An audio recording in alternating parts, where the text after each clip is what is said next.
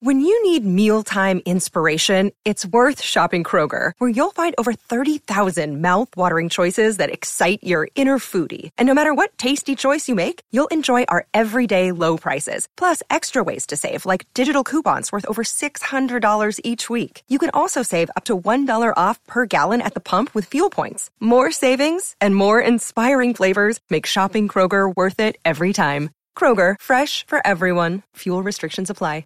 Another day is here, and you're ready for it. What to wear? Check. Breakfast, lunch, and dinner? Check.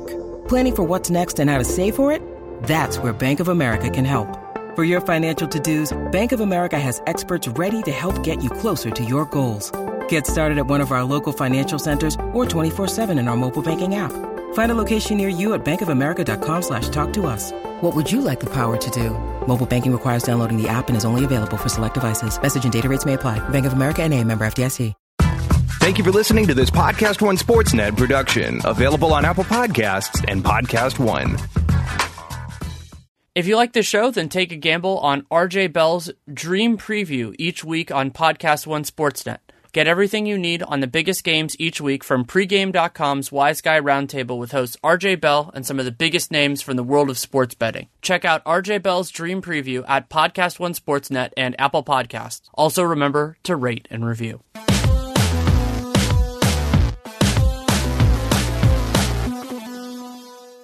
Welcome to RealGM Radio. I am Danny Leroux, your host, and so happy to have you with us for this episode. It has been a very eventful last few days in the NBA. Game one of the NBA Finals was on Thursday. Completely insane. Covered it in person. Warriors winning in overtime after the insanity that was. Also, plenty of drama with free agency around the corner, the draft around the corner, the Sixers drama with Bryan Colangelo in full force, and the perfect person to talk to about all of that is Tim Bontemps of the Washington Post. He keeps an eye on all of this because that is, of course, his job with the Washington Post. And we go through all of it. We go through game one, the conference finals. I had a lot of thoughts to get out there on kind of what to take away from the Rockets and their season. Didn't talk as much about the East finals, but we did a little bit. And go through all of it. Podcast runs a little bit over an hour. Lots of good stuff in there. And it's brought to you by Bear Mattress, B E A R mattress.com. You can get up to you get $100 off your mattress, any size, with the POD100 promo code. BetDSI, you can use the RealGM promo code to get $2,500 on your first deposit, which is awesome.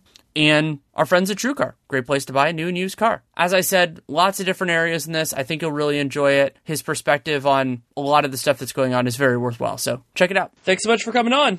Anytime, Danny. We are recording this in the afterglow of a completely insane game one of the NBA Finals. And I, I, I, talked about this a little bit on Dunc'd On, but what my big kind of overarching takeaway, and there are a million other things to talk about, but for me, I thought that the Warriors were really fortunate to come out with the win, not just because of the JR screwing up the score and George Hill missing that free throw, but Klay Thompson being able to play and the Cavs support players missing a ton of open threes. Yeah, I mean, listen, I, I think you can. I think you can go even farther than that, right? I mean, I, I think Cleveland outplayed Golden State for a lot of the game, and unlike the conference finals where Houston played very well and Golden State, you know, did not play well and kind of screwed around at times, I thought Golden State played hard and frankly pretty well in that game last night. I didn't really think they were not engaged or that they, if they did some of the stuff they did against the the, the Rockets I, I just thought they got outplayed by Cleveland. I thought that was, you know, I think LeBron said that was the best game they played in the postseason. I would actually say that was the best game they played in the entire season. When you look at the way they were locked in from start to finish, playing hard both ends. Uh, LeBron was obviously sensational, but you know they they played really good defense you know, some of their some of their individual guys didn't play well overall, but I mean, I, I just was really really impressed with Cleveland, and, and yeah, I think on a lot of levels, you know, the Warriors won the game because they have you know a, a you know just a, a preponderance of talent compared to Cleveland, but but yeah, between the Klay thing, between the missed threes, between the end of the game sequence, between frankly uh, Cleveland not getting the benefit of the doubt on a few calls that could have gone their way, I think there's little doubt that you know the the Warriors really didn't deserve to win that game last night, but that's not how the, the scoreboard reads. You know, like the scoreboard reads whoever has the most points wins, and because of that, the Warriors have a one nothing lead in the series, and you know, I think part of the reason, you know, I know you were at the game last night and so was I. I don't know how long you stayed after for interviews, but just seeing everybody's reaction after that game, I think both teams knew how big that game was in the sense that if Cleveland wins that game, this series has a really good chance to go at least six games because Cleveland probably will win one in Cleveland. You know that, and I think the Cavs knew. You know, you could see the Warriors were like, "Man, we got lucky." The Cavs, you could really tell, were devastated because that was a game that if they win, they're really in this thing. And now going up against a team like Golden State as a big underdog, you can't give away a game. And you know, for like I said, for reasons in and out of their control, the Cavs gave that game away. And I, I think you could see on the face of LeBron, on the face of Ty You, you could see that they knew that. And, and that was just another layer to, you know, a game that you could probably write a hundred stories about. Uh, but at the end of the day, Golden State managed to come out on top of it. This is a very basic point, but it puts I, I, think it kind of puts a different context on what you just said, which I agree with fully. Which is now Cleveland has to beat the Warriors four times out of six, and those games are split evenly between Cleveland and Oakland. That is a lot to ask of any team. And think about the Rockets Warriors series.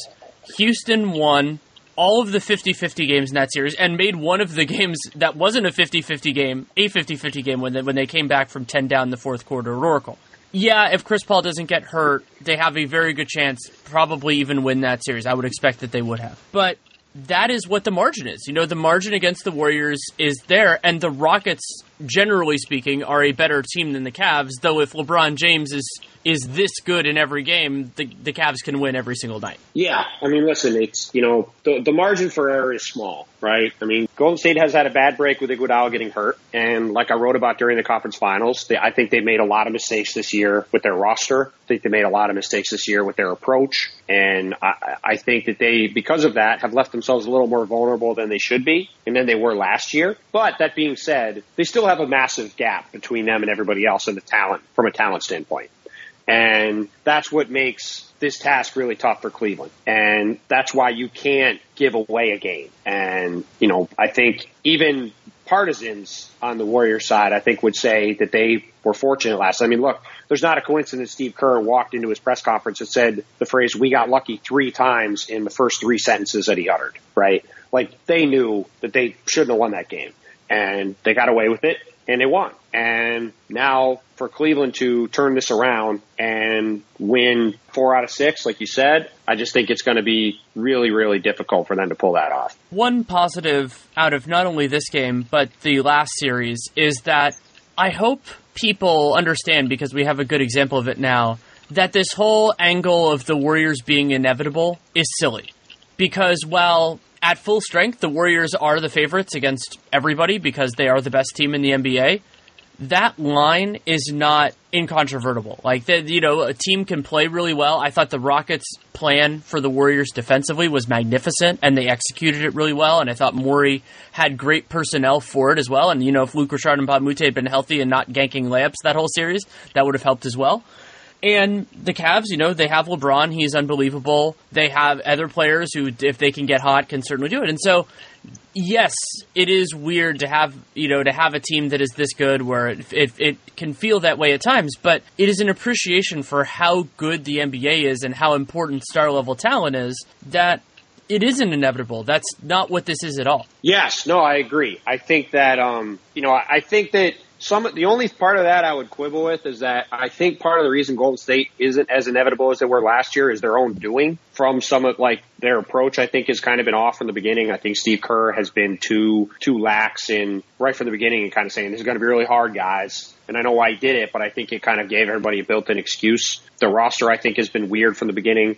There's obviously some of it's out of the control, like injuries. Basically, all their top five guys have all spent significant chunks of the season injured, but that being said, I, I, you know, you're right. I, I think people people are always ready to say that something is inevitable until it's not, and they go, "Oh, well, of course it was never inevitable the whole time," right? Like that. It's like when the, the Lakers played the Pistons back in 2004. Oh, the Lakers are going to kill the Pistons. Then when they did, oh, everybody knew the Pistons were going to win that series. Well, no, nobody knew the Pistons were going to win that series. That's why they were huge underdogs in the series. So yeah, I think I think that's human nature, um, and it, it, you know, and it's why you play the games, right? Like it's it's what you know. I was talking to Mike Wilbon after the game last night. and we were talking about the JR play, and he's like, he just turned me go, "This is why you play the games." Because crazy stuff happens. That's why sports are the best. Uh, there, there's no doubt that that. I mean, for me, like I tell people all the time, the reason I love my job and I am fired up about it all the time uh, is that every time you go to the arena, you never know what you're going to see. And you know, last night's game was the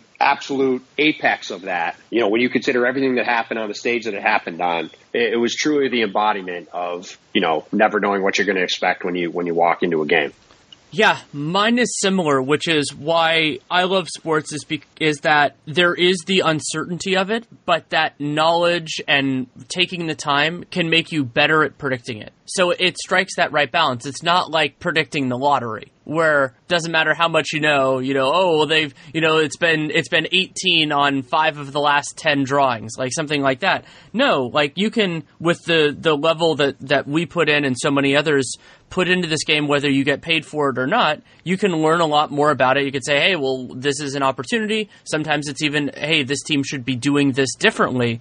But at the same point, whether we're talking about free agency, whether we're talking about team chemistry, or even a guy losing track of the score with 4.7 seconds left in the game, there is a human element from all parties involved, and that is what makes it so much fun. Absolutely. I mean, it's it's it's what it's what makes sports great. You know, it's like I said, it's what I don't do well with movies and TV shows I've never really been into watching them, and I've never been good at watching anything more than once because I know what's coming, and I my mind kind of checks out. And even a movie that I like, I, it's not one that I I'm not good at like watching the same movie twelve times over like a lot of people are. Eh, it, that's like I said, that's what I love about sports is like the the fact that no two games are ever the same, and even though for a lot of us who were around Golden State this year, it did feel like it was 82 games of the same, or maybe even more in the playoffs. You know, it, it's just there's just always the potential for you know Klay Thompson to score 60 points in a game, or 37 points in a quarter, or Steph Curry to hit 13 threes in a game, or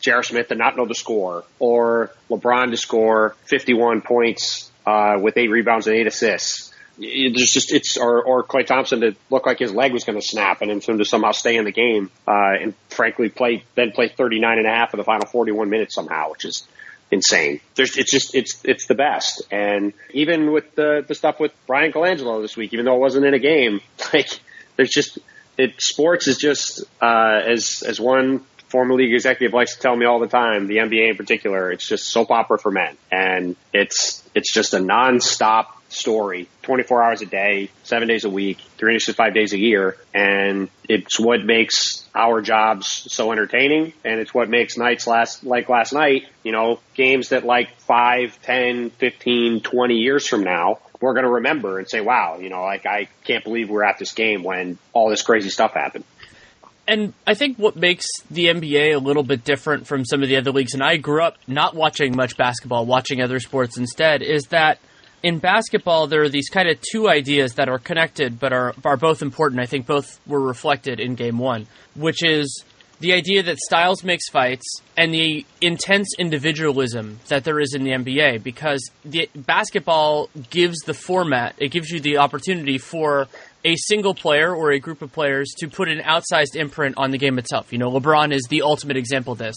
I said after game seven of the Celtics series that everything good Cleveland did offensively in that game came from LeBron. And it wasn't to that extreme in, in game one of the NBA Finals, but it was pretty dang close. And basketball allows for that. You know, in baseball, the best pitcher can, you know, when when they're on the hill, they can they affect it a lot, but then they're only on the mound for like let's say half of definitely no more than half of the pitches in that game, and defi- or half the hitters or whatever, and and then they don't play in other games. In basketball, you can do that. I mean, LeBron played 48 minutes, Curry played 46. You know, th- those guys.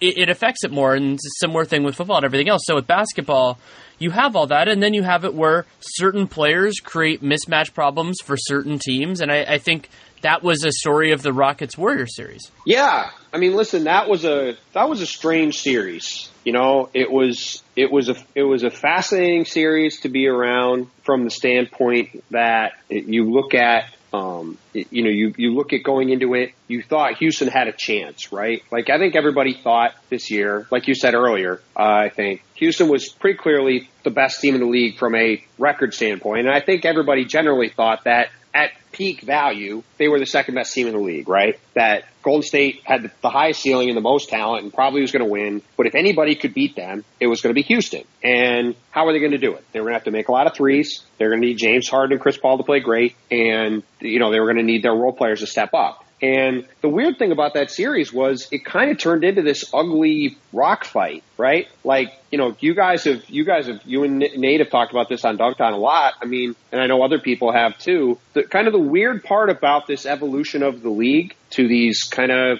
you know, five man units of like size players and all the switching, um, is that it's kind of just become a series of like, let's go back to the late nineties. Let's find the weakest defender on the court and let's pound the hell out of them with our best offensive player, right? And it's made for an interesting dynamic in that you you kind of have these games like you know these Houston Golden State games like Houston really succeeded in getting getting the Warriors out of what they like to do, which is, you know, Steve Kerr's, you know, pass and move and share the ball and have 35 assists and 300 passes and all that stuff. And they turned it into, all right, Kevin, we signed you to go be able to score in games like this. So we're going to give you the ball with you, with Chris Paul on you and you're going to shoot 30 times, right? And that's what Houston wants. Houston wants James Harden and Chris Paul doing that against the other team's player, and they think they're going to win the math on that. And for a lot of the series, they did. Um, before Chris Paul broke down, which some would say is luck, some would say is Chris Paul always gets hurt. And as our friend Ethan Strauss posited, that maybe Golden State, not thinking he would get hurt, but thinking he would wear down as the series went on, paid off. And, and they couldn't hit enough threes. But it, it was a strange series in that, you know, it, it just, people kind of thought it was going to be these high scoring. I think I think the the vision for that series was that it would be these really fun, high scoring games, a lot of threes made, up and down action, right, with two of the best offenses of all time playing. And instead it was I don't want to say it was quite back to like Pistons Spurs level basketball in the mid 2000s, but I don't think anybody, including you, would walk away from that series thinking that it was like empirically pleasing basketball to watch. It was fascinating from a strategic standpoint, and it was very high level, but it wasn't like Spurs Heat in 2013, or even like some of these Cavs Warriors games where it was like just wild back and forth stuff happening, and you could kind of get lost in the excitement of the moment. It was more kind of like, all right, like we're going to go sit through this isolation possession, and then this isolation possession, and this isolation possession, which made for a much different viewing experience than I think a lot of people really anticipated it was going to be. Plenty more to talk about with Tim, but first, the message from Bear Mattress. Bear Mattress is designed especially for your active lifestyle. Whether you are a professional athlete, weekend warrior, just on your feet all day, you'll sleep better and perform at your best because Bear was built for optimal cooling, comfort, and muscle recovery. Bear Mattress, they're made in the USA. They use eco-friendly materials and were developed with insights from sleep experts professional athletes and engineers to create a super comfortable and supportive sleep that is up to seven times cooler than traditional foam mattresses. They use a scientifically proven technology called Celliant to help relieve tired muscles, improve sleep quality, and boost athletic performance. What's really cool about it, you can go to bearmattress.com and you can try it out for 100 nights risk free. 100% money back, free shipping right to your door. And if you use the code POD100, P O D 100, the reason it's that instead of the normal one for us is because that 100 means $100 off your mattress purchase, whatever size you want to go for. So you can check it out. Go to bearmattress.com, B E A R mattress.com use that POD 100 promo code that lets them know you came from us. And of course, you get $100 off your first mattress. And they start at just $540. So it can be an amazing value as well because buying a mattress in store can cost thousands. So again, bearmattress.com, pod 100 is the promo code. I also want to tell you about our friends from BetDSI. We are transitioning from May into June, but there's still so much great sporting going on as we really enter the summer. NBA Finals, as you all know, going on. NHL Finals, Stanley Cup also going on as well. And baseball, full swing, and numerous other special events that come on. And BetDSI has hundreds of wagering options on all of these and many more UFC, golf, as football comes in, which is still a little while away, that'll be there too.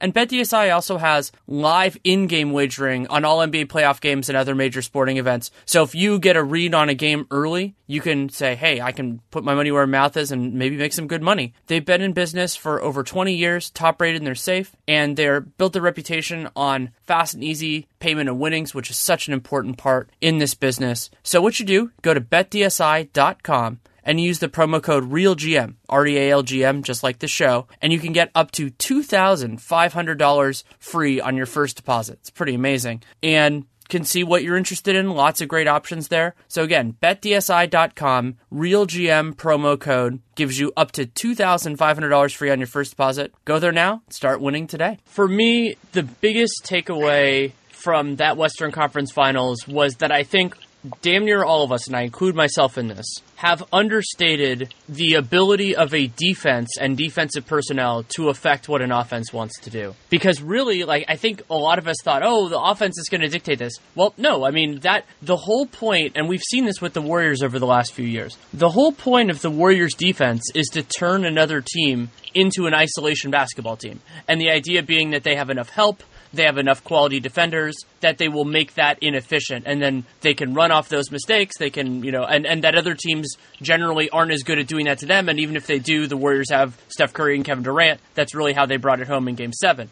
So what Houston was able to do was that exact same approach. They just had they had great personnel. They were willing to to go to those, you know, PJ Tucker or guarding Kevin Durant or even Harden on Steph. I mean, there were times when Harden was abysmal. I think game one, you know, that an underrated part of why the Rockets lost that series was Harden being so bad defensively in game one. And the challenge there and why I think like I think you're right that you know we didn't expect that and and and what it turned into but the the larger point there at least in the interim and, and maybe once the league starts selecting even more for these physical traits it will change is that 28 teams in the NBA do not have the people to make a system that out to make a, a, series that ugly. They just don't have it. They'll have somebody out there who can execute, who you can attack and create looks off of that. But neither team was getting as many seams as they're used to because that's the whole point of how those teams were constructed. Yeah,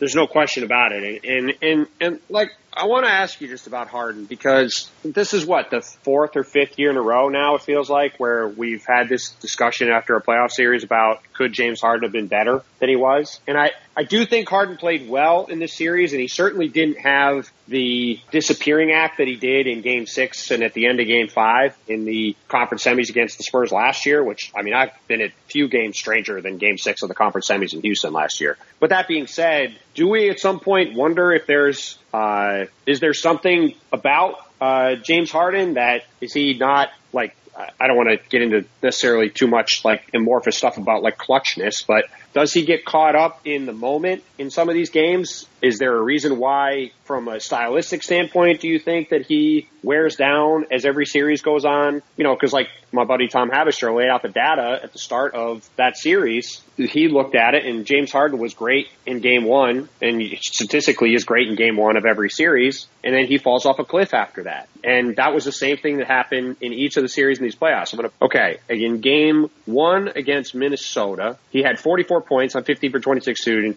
7 for 12 from three. In the conference semis, he had 41 points on 12 for 26, 7 for 12 from 3. In game one against the Warriors, he had 41 points on 14 for 24 shooting, 5 for 9 from 3. The rest of those series, he never shot above 50%. He never shot better in the, the either the conference semifinals or the final or the conference finals. He never shot better than 33% from 3. Never scored more than 36 points in a game. After the first round, never scored more than 32 in a game. What do we make of that? And what do we make of James Harden in the playoffs at this point? I, I just, I don't, because I don't really know the answer. It's, it's kind of confounding to me. I, I think um, I do. Okay. What do you got? There are numerous players in NBA history and in the league right now. I've used the parallel of DeMar DeRozan, who. Uh, you know what? You, I, I, I'm not going to cut you off. I just, I remember you talking about this on Dunc'd On, so yes. I'm glad, I'm glad I asked you because it, it was an interesting point you made. So there is also an analog from a team perspective of the San Antonio Spurs. This is one that gets people where they are particularly adept at dominating inferior competition. And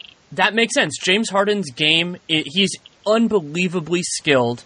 He is so aware of what he does well, what an opponent does poorly. So if you put a bad defender on him, he's going to annihilate them. This is just like the Spurs just never losing or very rarely losing to like the Orlando's or the Phoenixes of the world. They handle all of that. And then they have the capability because they are wonderful players and numerous other things that they can they can do well against better opponents. It just happens less frequently, just like it does for any player. You know, very very few guys have as many good games against good teams and great teams as they do against bad teams. So you have that as as a part of it. Then the second part of it is this kind of fatigue slash like mental will part of it with Harden, which I think is is important. And I think of this going back to I watched him in high school. Like I've seen Harden, his physical talent is there, but fatigue is a big issue with him. I've seen you've seen it forever. Like he just loses steam over the course of it. He is shouldering a big burden, and in the Western Conference Finals particularly, he had to do a lot defensively because they were just putting him in spots. And you know we talked about we've talked about it over the years with what Cleveland has done to Steph Curry. Well, the Warriors did pretty similar to Harden. They didn't go after it zealously enough for my taste because they had more opportunities than they used. But you have that, and then you have Harden with the thing that the Warriors didn't do, but the Spurs did in 2017, is that this is the will part of it, is that you can ball deny him, that you can body him up off ball, and he just doesn't fight through it as well as he should. Incidentally, another player who's like that is Kevin Durant, his former teammate. Westbrook's not great actually at getting ball denied either, it's just that he never has the ball out of his hands, so we don't think about it too much.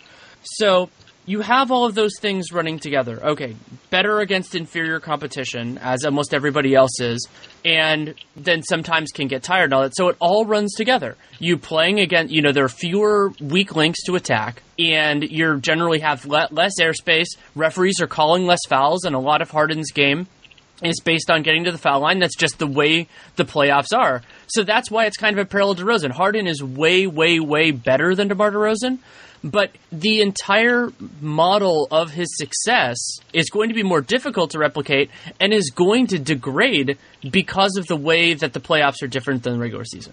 Yeah, I mean that's it's it's it's very interesting, and you know, like that that to me is what makes the whole situation in Houston fascinating. Like I, I think you guys talked about the other day, and I've talked about it with some people in the league. I kind of feel like that Houston team has hit its peak, and it puts Daryl Morey, I think, in a really difficult spot because, you know, Luc Mbah is 32, Trevor Ariza is 33, Chris Paul's 33, PJ Tucker's 33, you know, Mbah a Paul, all three agents. Uh, they're going to be a very expensive team. They have to, they, they probably they have to bring everybody back, I think. I don't really think they have a choice because when you're this close and, you know, there's no, I mean, Golden State could take another step back next year. I think they probably take a step forward um, because I think they're going to fix their roster, and I think for a variety of reasons they're going to be in a better place next year. That being said, you know I think they got to bring that team back, but it could be a bit of fool's gold where I think you could see that team never get this far again and kind of just be stuck in a situation where they're going downhill at the wrong time. So and and with James Harden now approaching thirty, this is probably the best year he's ever going to have, and it'll be it'll be hard for him to have a better year. Right, but I, I mean, for as good as he's been the last few years, right? Like if he starts going the other way, and he already can't really hold up like this in the playoffs, it I don't know, it's just fascinating because like the thing about James and like it, the the DeRozan thing, I remember hearing it when you said it, and I thought it was interesting. You bring him up. It's like the difference is like the thing that's weird to me about James is that like the shots he's hitting in the regular season, it's not like they're different shots in the playoffs right? I know it's a little different because it's a seven game series, but like it's it's a lot of the same looks he gets during the regular year, and maybe uh, maybe if I go back and look at his regular season stats, they would fluctuate the same way during the regular season, um, or maybe it's something about getting clued in on the playoffs. But it, it is just an interesting thing that his specific style of play, I mean, leads to him looking like this. It, it's it, their whole situation is very fascinating to me, and I, I I'm very curious to see how they approach this summer because my guess is they're going to swing for the fences and bring everybody back and try to get Moute back cheap and try to add another piece and really go toe to toe with Golden State, and they it might just end up being a really expensive mess on the the shot point, I think there is something to that, but also the those shots are incredibly hard. He had the best isolation season ever for a reason because that's really hard to replicate. You know, he was at the you know it's the the regression of the mean idea. But here's an, another part of the scoring element. His free throw attempt rate was 50%, meaning basically you know that that's free throws per shot attempt from the field in the regular season it was about 50%.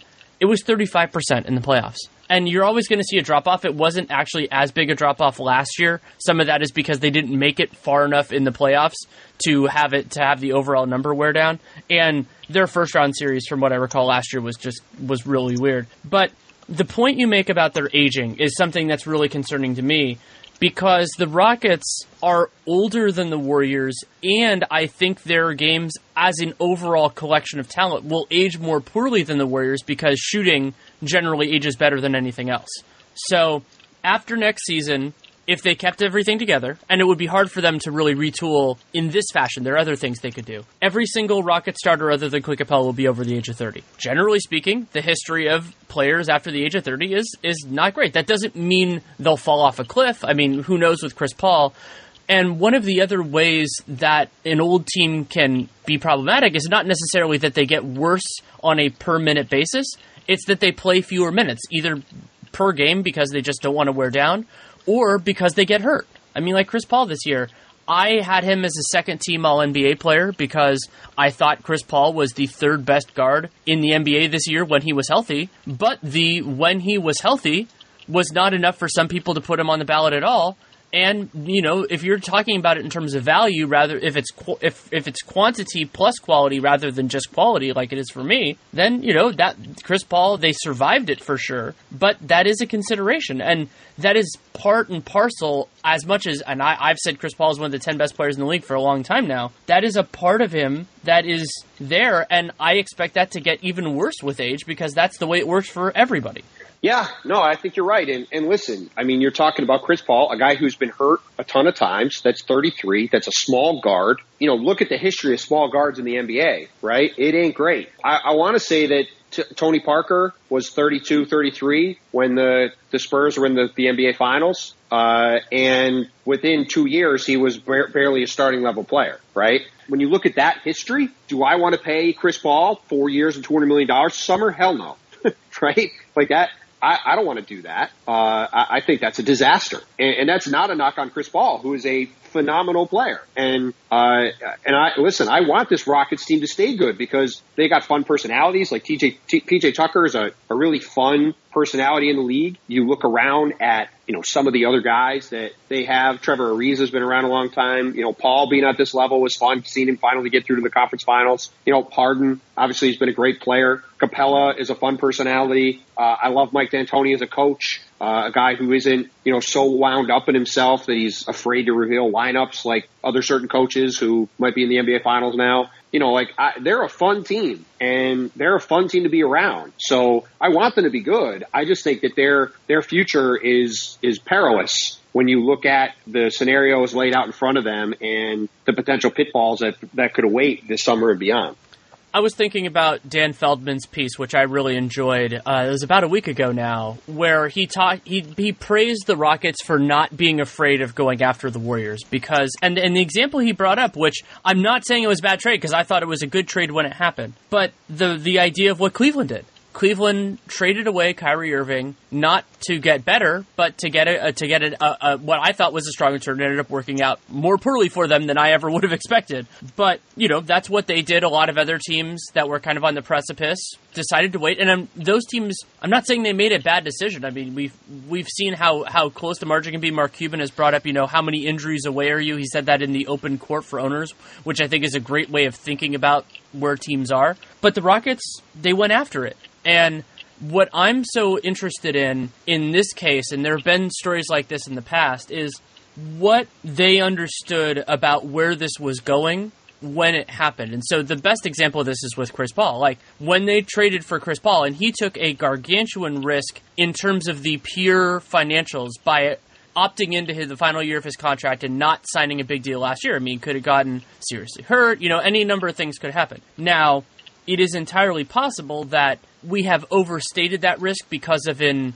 understanding that was that was made that would not violate the collective bargaining agreement. I don't know that. It's entirely possible, but I want to see how that works I'll out. just Like, I'm just gonna I'm just gonna say now, as somebody who works in and around the league, the collective bargaining agreement is violated all the time. And there's just no way of proving it. And frankly, the way the league is set up, it's just the way it is. You know? So people don't like that. People get wound up about that, but it is the way it is. There's a reason the moratorium exists. And so teams can line up their transactions and be able to do crazy stuff in the summer because you know what? It's great for the league that crazy stuff gets done in the summer and that you can have seven transactions line up in a row to build a super team. You know, like that's that's that helps the league continue on its merry way. So, you know, I, I didn't mean to cut you off, but I, I, just thought I would throw that in there that, you know, they're for the people that, uh, oh, well, you know, how can they do that? It's not the way the CBA works. Well, you know, it's, it's the way the, it's the way the real world works. Well, I mean, one of the best examples of this were the extensions that were agreed to but not agreed to with Kawhi and Andre Drummond and all those guys that led to them having to change the rule. And it was, it was a loophole that you know, when you have the incentives that the NBA has, and in the in that circumstance, it wasn't really the only thing that got hurt was like theoretically, I guess you could say every other team because of the ability that the Spurs had to use that money. Though you could make a very good argument that in the long run, it was a very good thing for the for the competitiveness of the other 29 NBA teams that the Spurs had that money because they used it poorly, in my opinion. You know, like LaMarcus has worked out well, but yes. they they you know they built kind of an older stagnant team around him which you know might end up leading to him being gone. Who knows? But i agree with you. Like there there are these structures that are that are in place that can be exploited and understood. And and then there are times where it seems like there's something and then there isn't. I mean like durant taking the pay cut last year that was something i never saw coming. Was, I, I got i was i saw i saw something like kind of a precursor to it. And i was like what the hell? Like what's going on here? And those sorts of things can. But yeah with chris paul that is my expectation. And but what makes this so interesting, more so than than almost any of the parallel situations, is that after Chris Paul was acquired, but before the season started, the Rockets changed owners. The team was sold, and so I don't think that changed anything. I would be shocked if it did, and it sounds like if So- any, if anything, if anything, I would say that Tillman Fertitta buying the Rockets increased the chances they would spend more money. And that doesn't Sure. mean Leslie Alexander doesn't mean Leslie Alexander was unwilling to spend money. He was not. He was one of the model owners in the league from a stewardship standpoint. Uh, he's he's always had a well-run organization. You know, people have great respect for him throughout the league. But you look at a guy who is clearly enthusiastic about the team is from Houston, very fired up to own a team, getting to the conference finals in the first year of being an owner. If there's ever a guy that's going to go, yeah, let's spend money, it's it's that guy to keep this team together. I think it's safe to say. Yeah, I would agree with that. And you could also go on the kind of like the assumption of the risk grounds where he came into this with clear eyes and you don't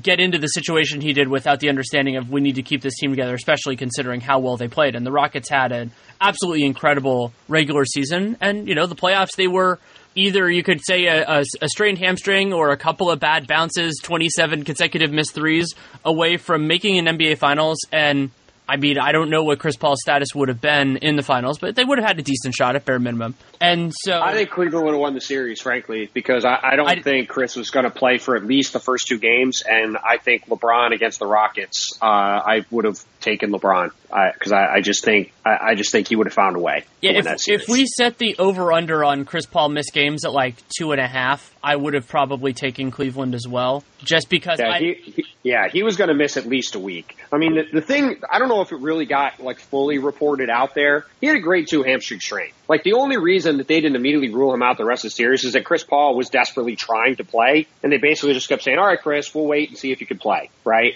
And but the, nobody within the team really thought he was ever going to play. Everyone I talked to, from top down, was kind of like, "Yeah, like he's trying everything he can, but like it's a hamstring strain. It's not an ankle sprain where you could shoot it up in theory and play, or you can tape it up and play. Like it's a hamstring, and if you if you play on a hamstring like that and you do something to it again, you could be in a situation where you could be out for months, right? Like six, seven months. It could be a Khris Middleton situation. yeah, or Um, or Solomon Hill. I mean, Or Solomon Hill, right? Another one, right? Like, and, and again, we're talking about a 33 year old guy who's going to be a free agent. And listen, I am not saying that Chris Paul was sitting out because he was, say, like prepping himself for free agency. I don't mean that. I just mean if you're Houston, it, it would be irresponsible for the Rockets to let him play in that condition. And so they, I think, to be fair to Chris, I think they did their best to try to let him make it happen and be able to play. But nobody there was really thinking it was ever going to be happening. Yeah, it's kind of like when a parent gives a kid an impossible task and says, "If you get this to happen, this thing, you know, then we can do this thing you want." But it, so it's kind of like it's kind of like a riskless, a riskless olive branch. I think that's kind of what what that Right. was, and it, out of respect and just because it's the right thing to do, and also you could say for gamesmanship. I mean, there's no there's no downside of having the Warriors think there's an No. outside outside chance that Chris Paul might play. No, and, and they there was like people were talking about, well, maybe is he going to play? Is he going to get out there? You know, and like I, I mean, I, I don't think that was a. I think that was part of it probably, but I but the, the Rockets. I think mostly it was just the Rockets. It was the Rockets just really knowing that look, he isn't going to play, but rather than like tell Chris that three days ahead of time, it's like, all right, we'll let him do what he can do, and if he can somehow play great, and if not, we'll just you know give him every chance to exhaust his possibilities. I mean, I thought Mike D'Antoni made it pretty clear he wasn't going to play when Sunday night before the, the night before the game. He said it's going to be up to the doctors, the front office, and Chris. And if everybody's on the same page, he's going to play, and they'll tell me he can play. And if they're not, he's not going to play, right? Which made it seem like, all right, if Chris is going to say I can play, and everyone else is going to say, sorry, Chris, you can't play, and he's not going to play. So.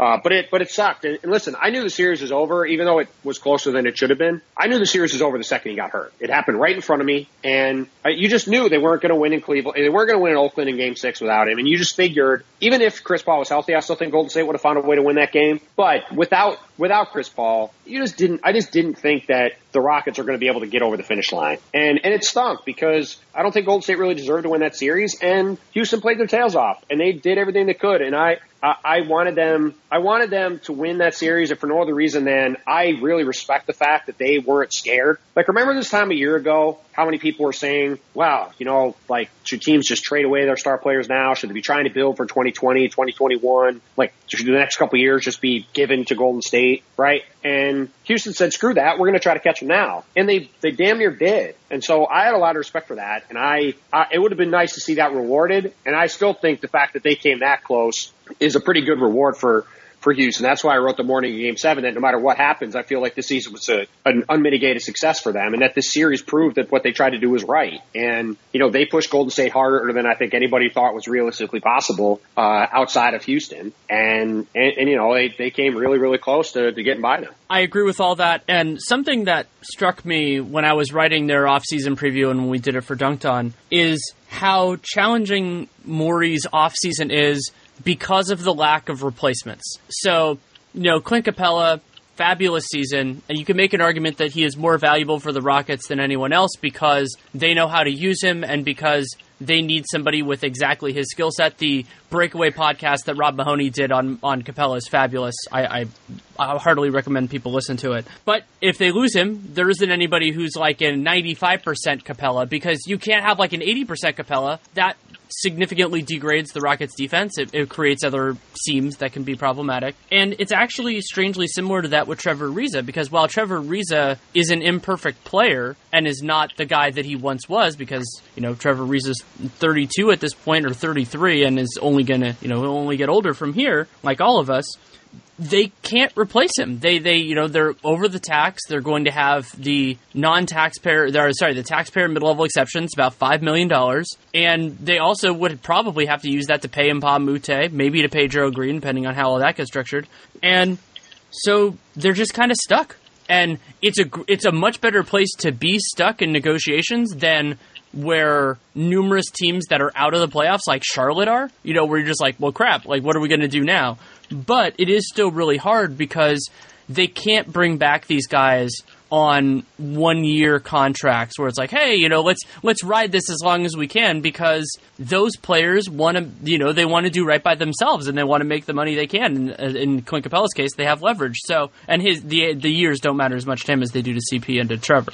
So that's going to be a challenge too. You know, like do you give Trevor Ariza more money and eat a bigger bill for like two years and then just get out of it so that when Harden's big money kicks in, you're a little bit more protected, or like it, it's going to be such a challenge. It really is. It's just it's just yet another uh, log on the fire for what's going to be a completely crazy summer in the NBA. And it, it's it's going to be really really interesting to see how it turns out from whatever happens in Philly now and in July, uh, whatever happens with LeBron, with Kawhi, with Paul George, what the what the Lakers do, moving DeMarcus Cousins is floating out there. There's there's a lot that's going to happen, and it's going to be really really interesting, uh, and it's going to keep people like you and me extremely busy. Still more to talk about with Tim, but first a message from our friends at TrueCar. If you are looking to buy a car, you are probably familiar with terms like MSRP. You might even know what it stands for, but what does it actually mean? The same goes for invoice, list price, dealer price. It's enough to confuse anybody. All you are really looking for is a price that actually means something.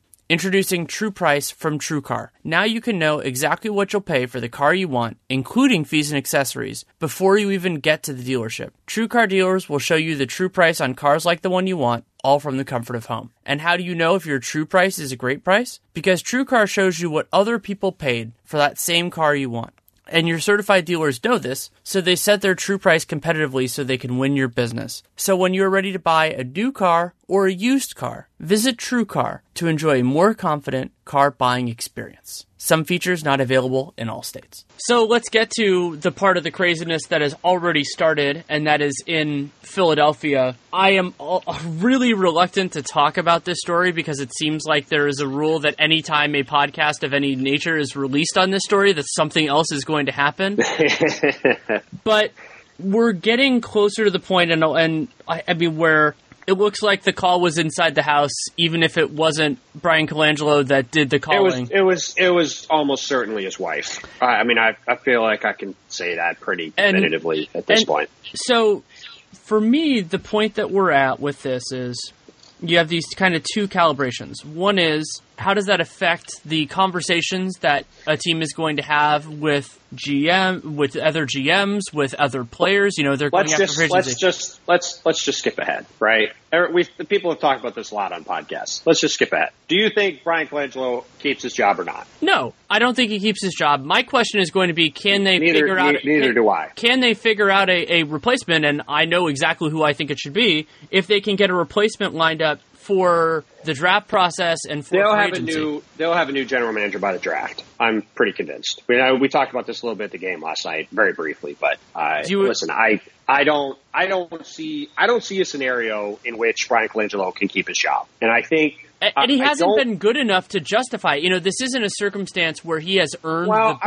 I wouldn't. I, I wouldn't say that. I mean, I think he's done a fine job with the Sixers, but I also don't. I don't think it matters. Right? It doesn't. It doesn't matter. Right? It, like I mean, I think you, you look at what he did this last year, right? I mean, he, he getting Belinelli and Ilyasova were good moves. You know, obviously the, uh, the signing Redick was a really smart move. You know, signing Amir to another one year deal and, and keeping, you know, keeping those, that cap space open was a good move. We've seen other teams in big markets that could have signed free agents in a year, you you know, not exactly use their cap space wisely without naming names. So I, I mean, I think he did a lot of good things. Obviously, the Markelle Fultz trade is a question mark, but also like I think some of that's a little bit out of his control. But set that aside, right? The bottom line is the guy said I had no idea what was happening, and it seems pretty clear now his wife was doing it. Now, I do think there's a chance he might not have any had any idea his wife was doing this, but the perception is what matters now, right? This is this is less about the reality of the situation and much more about the perception. And if you tell people around the league, which he did, someone's out to get me, right?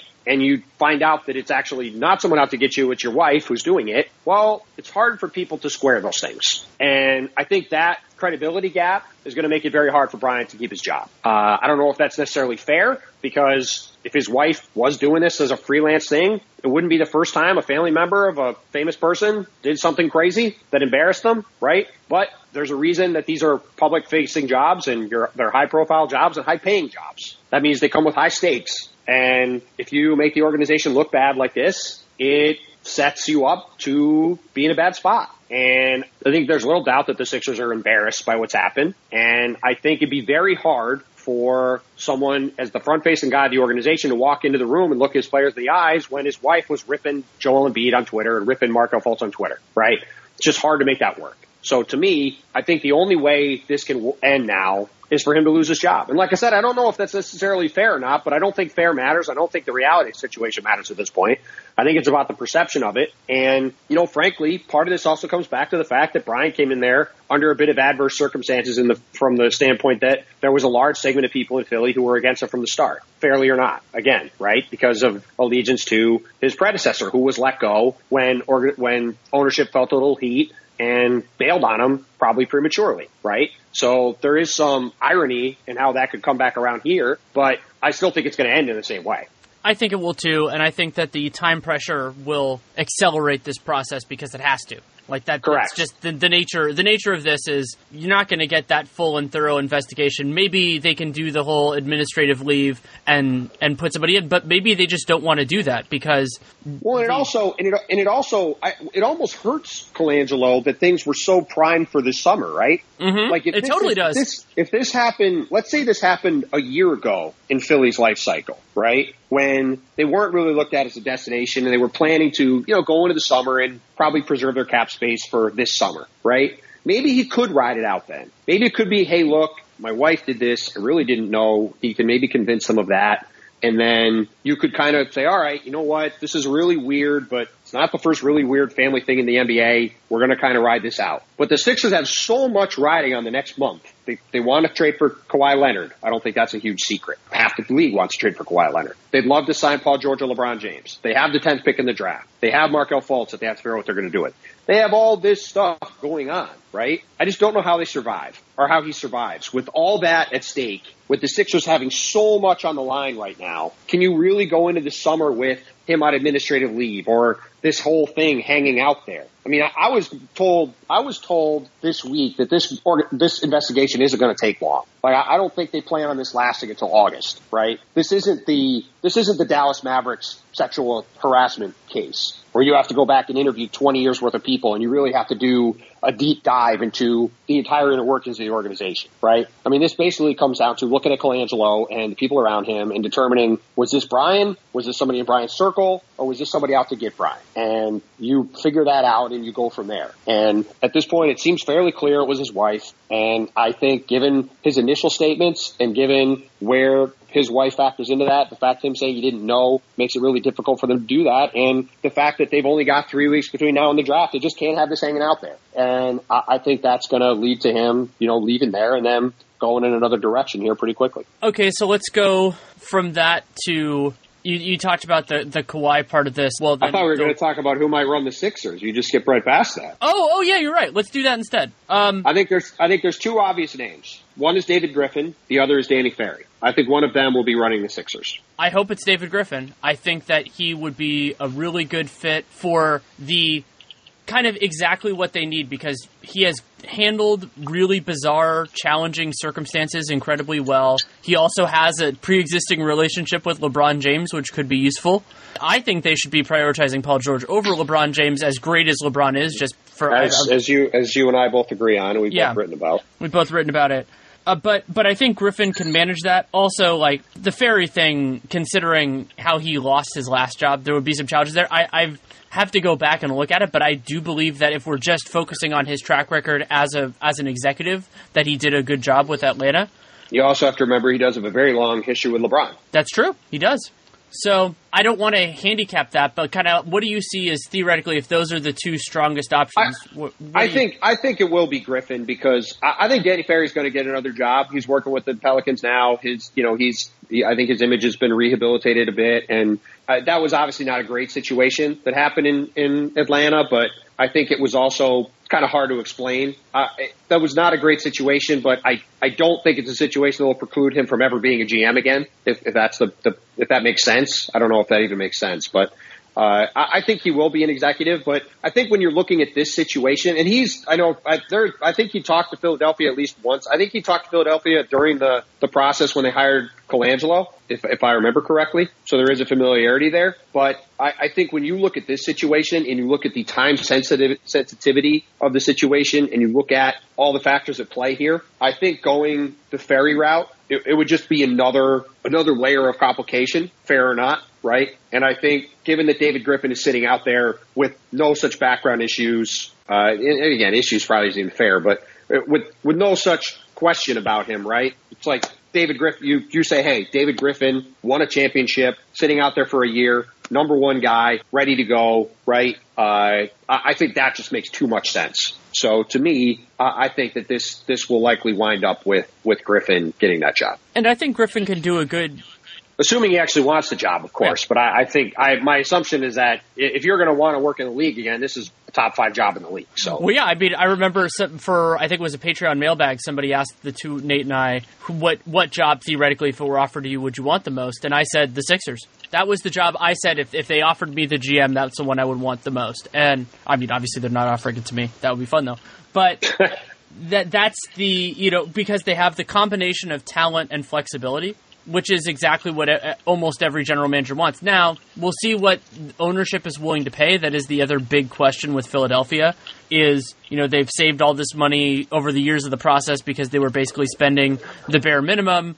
Does that carry over? Is Harris willing to pay the tax? But they are helped in this in a way that Detroit is not, and depending on perspective, Denver is not, which is that they've already succeeded at a level that could justify paying the tax. Like, the hardest thing for a team to ask an owner to do, even though I think they should more often, especially if they've committed to it, is getting them to commit to paying the luxury tax for a team that isn't good enough. Because it's just I, I, can understand why that is hard. It's a lot of it's a lot of money that changes hands and I mean I have my own opinions on ownership, but Philadelphia is fortunate that they have already crossed that Rubicon. Yes, no question. It's it's like the Houston situation, right? Like when your when your team is in that stratosphere, like guys are going to pay because guys want to win because they don't buy these teams to. I, I think you know very few people anyway buy these teams to try to make money off them or just to milk them, right? I mean, most of them are competitive businessmen who have the money to buy a team, so they buy buy a team and they want to win. You know, I mean that's that's how it works. So I, I think that, that yeah, getting getting them to pony up for the luxury tax now is in uh,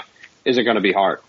We usually end these conversations with a little bit about the offseason, and I think what was going to be so interesting to me this year and going through stuff team by team as has been part of the process is how aggressively and what the chronology is going to be on when teams move to try to get under the tax, try to mitigate their tax bill. Like Oklahoma City is an interesting example of this, with or without Paul George. You know, they're gonna they're gonna have a big bill, and so there are a couple different ways they could do it.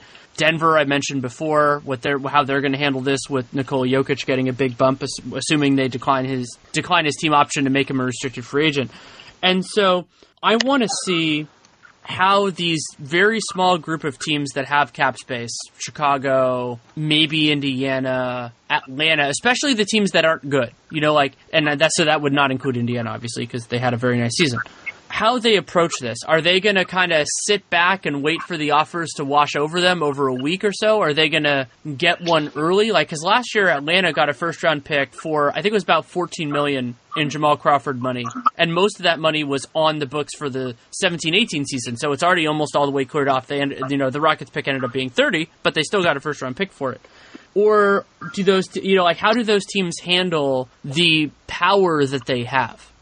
No question. I think this entire summer is going to be uh, going to be really interesting to see how it shakes out and and how how it how it plays out from a financial standpoint. I mean, you're going to have you know Adam Silver, you know, twice you know alluded to a hard cap yesterday in his press conference, and you know you're going to see a lot of teams and a lot of restricted free agents looking around at no money being available and tough negotiations, and I could see a lot of qualifying outs be taken, and uh, even guys like Demarcus don't have a real home anywhere. Uh, it's it's going to be a wild summer in the NBA on a lot of levels, a lot of levels, and and the the financial aspect is just one of them, and it could be the beginning of you know a contentious period coming up here uh, for the next few years as as the, the kind of the new reality sets in and the the ever grad the ever rising cap kind of finally plateaus and people go wait a minute I got left off the merry-go-round. What the hell? Uh, that that's something that I think not enough people have taken into account at this point.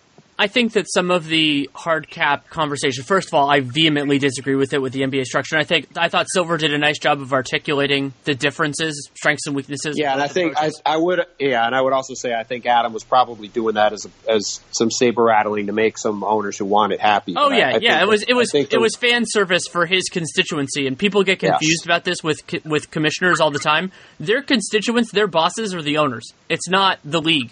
Like Adam Silver, you know that that's what his job is. He is a steward of the league, but he is his bosses are the owners. And I think that a lot of those concerns will be resolved by the time we have the next conversation because that like the duration of the CBA is actually really fortunate for the for the overall structure because by then all of the 2016 boondoggles will be long gone. You know, I think there's going to be a, lot, a fair amount of space next year. It's not going to be anything like 2016, but maybe it could be more like 17 and that'll be interesting. So we won't be focused on that as much. And then also, like, I want to use Denver as the example here because I think this they're the most relevant with this. So Denver, you know, good team easily could have made the playoffs this year, would have made the playoffs by a mile in the East, but you know, just the the structure playing better opponents and some bad injury luck. They uh, are in a weird place because with Millsap having they amazing that they negotiated that team option on the third year. They could actually have cap space next summer if they wanted to but that would require, you know, but keeping the team together would require p- paying the tax this coming year. So, what is Kroenke willing to do? Are they willing to kind of suffer through it with some of these bad contracts, like Faried, which has turned out more poorly than a lot of us anticipated? Darrell Arthur. I'm with I'm with Nate. I don't see there's a chance of them paying. I don't think there is either. tax bill. I think they could stay in that like lowest tier. That would be a possibility. But generally, I could see them maybe paying a couple million dollars, maybe. Yeah. But I, so, I don't even like- know if they do that. it's going to suck if that's the case because there's no real way to do that without making the team worse. And so, Yeah. you know, those are the constraints that happen. It's it's a part of the it's a part of this world. But I'm going to be so interested to see where those thresholds are and which teams are proactive as well. You know, like because there are so few teams that can make these deals happen. Oh, and that's the other one I want to talk about a little bit. I was writing about this yesterday. Which which of these cap space teams are willing to take on multi-year salaries because they could get an absolute mint assuming that a team that wants that actually has the resources. Like I'm sure the Knicks would love to, you know, unload Noah instead of having to stretch him, but are they willing to give up, you know, a potential lottery pick to do it? Yeah, I mean, I, I don't think the Knicks are going to do that, but I mean, I think you look around and they're, you know, whether it's Atlanta, whether it's Chicago, whether it's potentially Dallas, you know, whether it's maybe Sacramento, whether it's Phoenix. I mean, I, I think there's uh, Chicago and Atlanta. I think are the two primest candidates, but there there are a lot of teams that are. There's at least a couple of teams that are going to be willing to take on money, and there's going to be a lot of teams looking to get off of it. And they're, you know, you could see.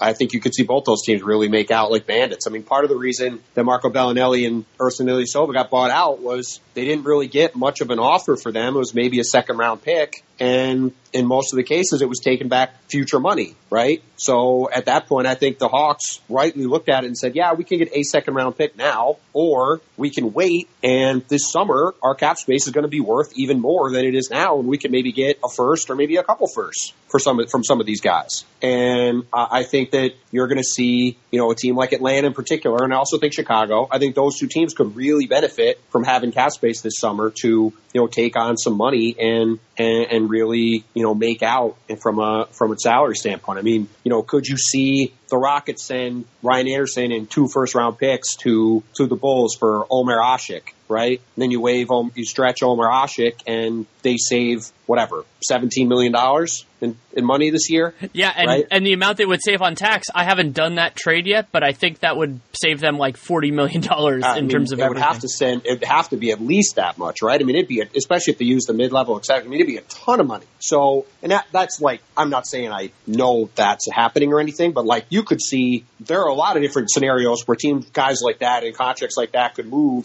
and you could save teams tons and tons of money. So, so I yeah, I think there's a lot of things at play, and you know certainly teams like the Bulls and the Hawks in particular, and you know Mavericks if they strike out in free agency. Uh, some of these other teams, you know, I could see the Lakers taking on money if they strike out in free agency. I mean, there's there's going to be some teams looking around, you know, maybe even the Pacers. There's going to be teams looking around saying, "Hey, we can we can take advantage of this and get some assets, and you know, really take advantage of the fact that there's a lot of teams that weren't prepared for the the cap situation to, to play out the way it has." That's a great point.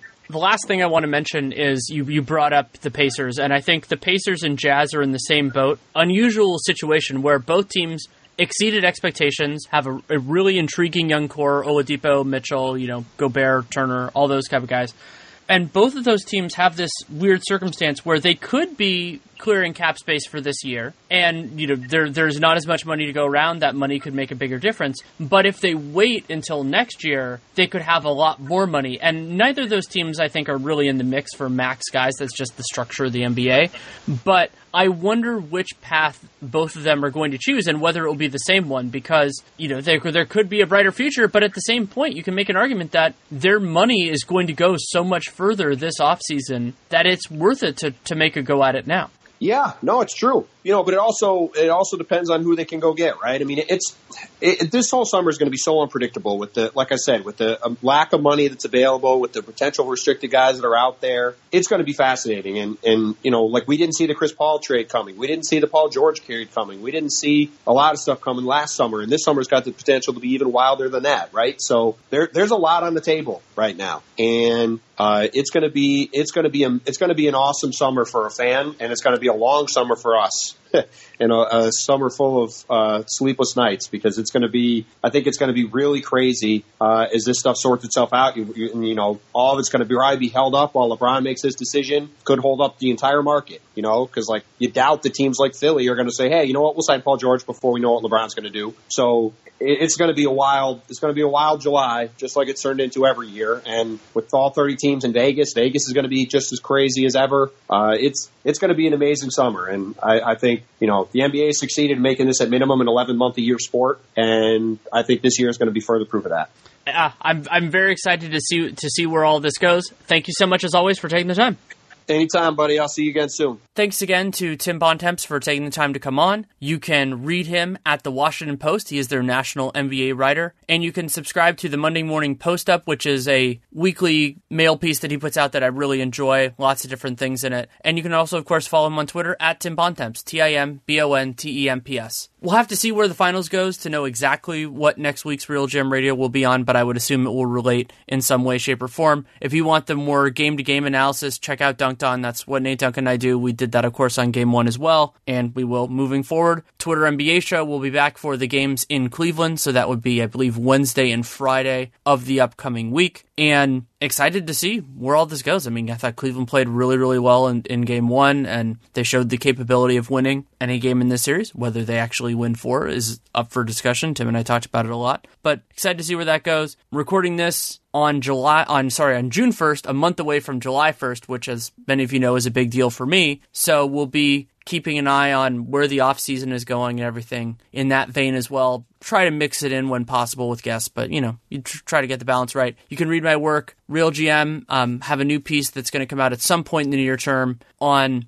continuing my series on evaluating prospects and how I do that. And then I have at least one more in that vein as well. Off-season previews are at The Athletic. Analysis of the NBA Finals will mostly, if not exclusively, be at The Athletic. And we'll see where else it goes from here. So I'm I'm very very excited for the remainder of this and the absolute insanity as Tim talked about that is coming in July just with so much and actually probably the last week of June I think will be interesting too with some of the opt-in opt-out stuff. So keep an eye on RealGM Radio. If you want to support the show, leave a rating, leave a review in the podcast player of your choosing subscribe, download every episode. Tell people word of mouth, whether it is in person or over the internet, is very important. And check out our sponsors. BearMattress.com, B E A R mattress.com, POD 100 code gives you $100 off your mattress, any size, pretty awesome. BetDSI, RealGM promo code gives you up to $2,500 on your first deposit and TrueCar. Great place to buy new and used cars. And so do that. Help keep the lights on here. Really do appreciate it. Love doing the show so much. And as I've said before, if we get enough support, get enough advertising, I can bump this up to twice a week. And I would love to. If I have the time for that. I might not have the time for much more than that, but I have the time for that. So if you have any feedback on the show, good, bad, or indifferent, Danny Leroux, NBA at gmail.com. If you take the time to write it, I take the time to read it. Might not respond. Some of them don't even necessitate that, but I do appreciate it. And my goal is to make the show the best it can be. So we'll go through that. As I said, I might, I, am guessing next week will be about the finals. Don't know exactly what it'll be. Might have a guest already lined up, but we're still working on the logistics. So if that happens, you'll find out about it on Twitter.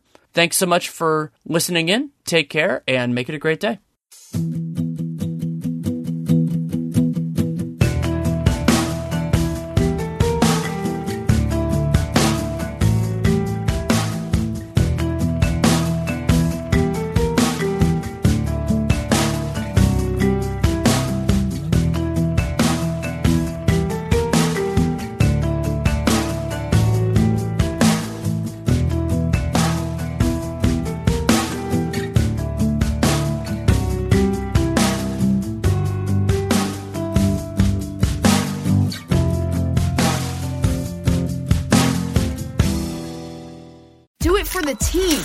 The free COVID vaccine is FDA authorized for kids 5 and up.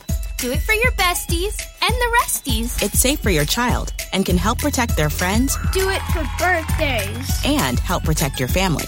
And game night.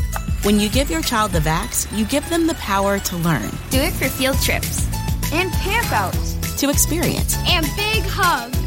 And to be a kid. Get your child vaccinated and give them the power. Paid for with Pennsylvania taxpayer dollars. You want to go. Yes, go travel, go explore, go find a new city, go reconnect with friends, go have fun. That's why we created OnGo, the trusted rapid COVID 19 self test. OnGo gives you accurate COVID test results and peace of mind in just minutes. So, anywhere you go, you know. You'll know if you're COVID 19 free, and you'll know you're protecting loved ones. OnGo is readily available at letsongo.com, Amazon, Walgreens, or Walmart.com. Use promo code ONGO15 for 15% off at letsongo.com today.